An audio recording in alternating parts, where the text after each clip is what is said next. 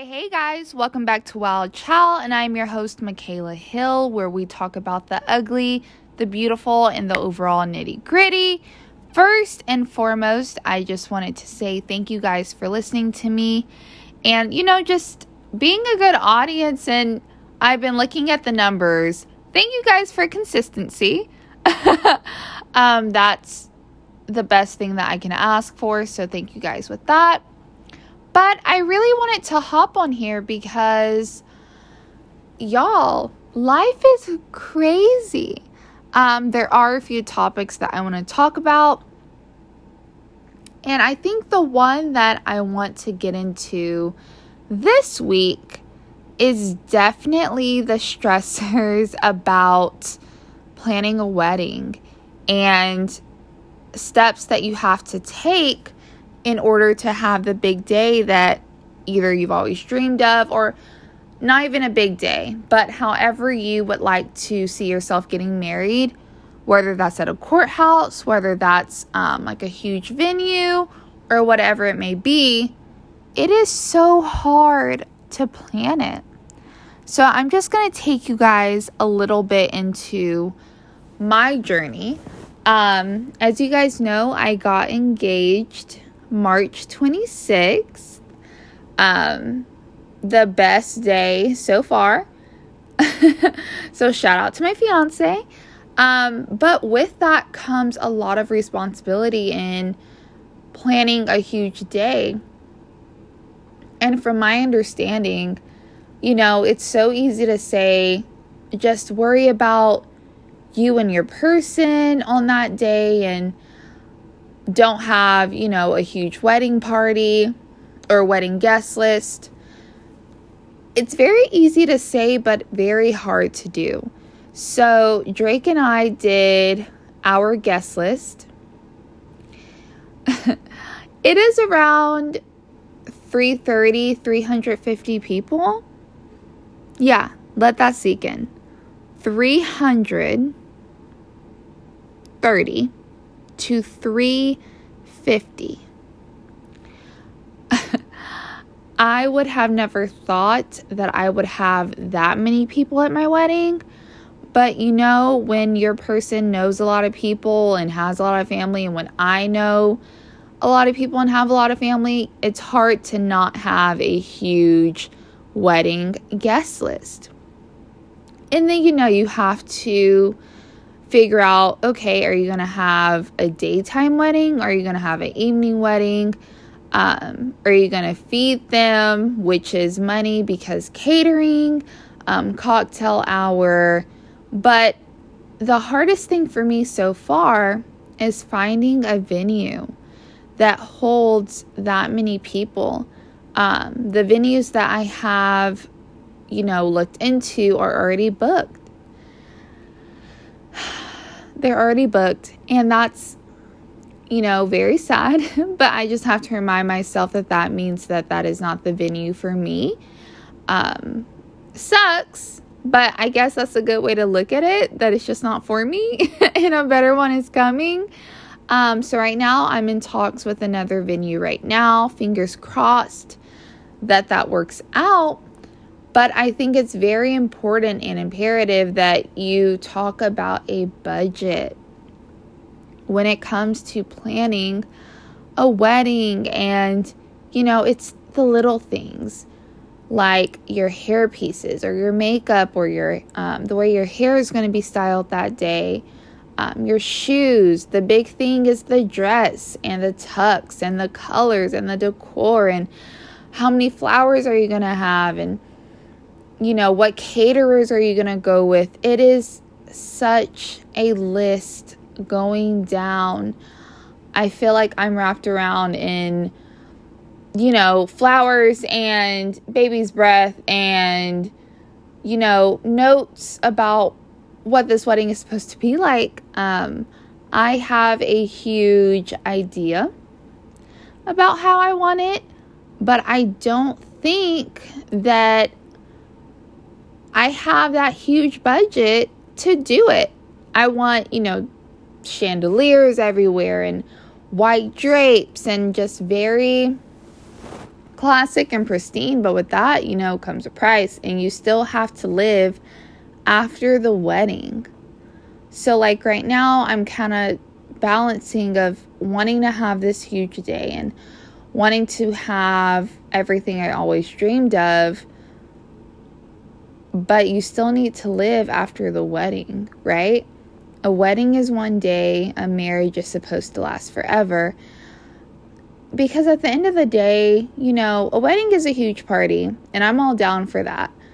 But it's about your marriage and how it's supposed to last until it doesn't anymore, right? Until forever is not long enough and both of you guys pass on together, right? That's what I have to keep on the forefront of my mind. But in my saying that, definitely leads into what Drake and I have started, which is premarital counseling. Um, when I tell you, we just had our first session this past week. When I tell you that um, our therapist, counselor, whatever you like to call them, is going to work us, he is going to work us. Just within our first session, we really uncovered a lot of things just within that hour, 15 hour and a half that we had with him. Um, and he already gave us like assignments, which is, you know, I'm down for work me, please, because I want to make sure that we are in our healthiest state starting this marriage and that we continue to be in that state, you know, throughout the marriage you know, obviously life comes and life hits us and things happen. I mean, that's just the way the world works. But if we can always focus on one thing, which is our love and having God at the forefront of our marriage, it will be fine. Everything will work out the way it's supposed to be. Um, so it's. I am very curious to see um, how this is going to go. I'm excited for pre- premarital counseling and what that means and how much is going to help us grow as a couple and individually. I think it's going to be great. Am I a little, you know, like, oh my gosh, this is a huge step. This really makes it feel real to me. And it already has been, but premarital counseling and really talking about, you know, how your life how you want it to be not only to each other but to someone else. It kind of sinks in a little bit. I really don't have um, a friend group or friends that have gotten married or, you know, have taken these steps so I'm really like the first one in my friend grip, friend grip, oh gosh, friend group to get engaged and to plan a wedding and to do this marriage thing. I'm the first one and I feel like that's part of it as to why I really don't know what I'm doing. I really would love a wedding planner. And I've been trying to find one, but it's not just about finding one, it's about finding the right one. It's kind of like finding your person and finding your dress, like you know when you know. And I haven't had that feeling. not yet. Um, I'm still looking at a few, but I feel like that will help take a lot of pressure and stress off of it because, again, it's the little details of the cake and what type of food you want to serve and dessert bar if you're into that. Um, open bar, which is a top priority for Drake and I. So it's a lot, but I also feel as though premarital counseling is not only going to be about the deep stuff, but it's going to be about the little things and, you know, the on the surface things, everything that you need I feel like it provides. Um, I don't know if I have any listeners that are engaged or married or whatever it may be. I definitely suggest premarital counseling before you are into that big day. But I also kind of think that you should probably cons- continue therapy throughout marriage. Um, even when things are going great and good, still check in, you know? Um, definitely individual counseling, and I think counseling together would definitely be beneficial.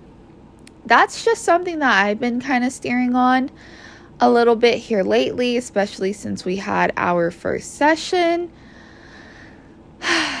Y'all, I I think this is going to be great. Maybe that's just me being optimistic and you know, I know he and I are meant for each other and it's going to be great. But premarital counseling, I think, is meant to test you and, you know, just triple check, which I'm excited about. Um, but I definitely suggest it. I already feel pretty good after our first session. I'll definitely keep you guys updated. But, you know, let's also talk about how I didn't know if you guys knew this or if I told you, but Drake closed on a house. Um, I believe it was, I think, like early May is when he closed, and we've been renovating the house literally from paint. We ripped out all the carpet. We're putting in cement floors. Like everything was changed. Everything's changed. Um, it looks like an entire different home. I'm really excited about that. So it's definitely a lot to balance between renovating a home, um, trying to buy everything for the home, planning a wedding while still trying to be on top of, you know, your individual lives. It's a lot. Um, I honestly don't know how he and I are balancing it all. I feel like he and I are doing a pretty great job. and I say that that way because really think that we're doing a great job in terms of balancing everything. At times, um, does it get rough in terms of, you know, individual lives, renovating a home, getting things for that home and still trying to balance that while planning a wedding that's less than a year away. It's a lot.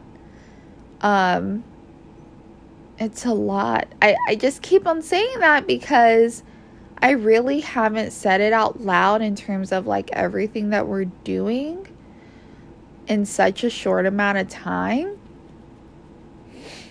because when he and I were talking about the guest list, I felt so overwhelmed and stressed. Um, like, I even asked him, I said, You know, we're having all these people. You know, we have to feed all of them, right? Like, you know, we have to, you know, provide for all these people. How are we going to pay for that? excuse me. Um, and I felt myself getting overwhelmed and a little bit stressed and a little bit bothered almost. Um, because I just felt so like, how are we going to do this? Which is why I think it's also so important that, you know, life gets busy. Um, life is life in, okay?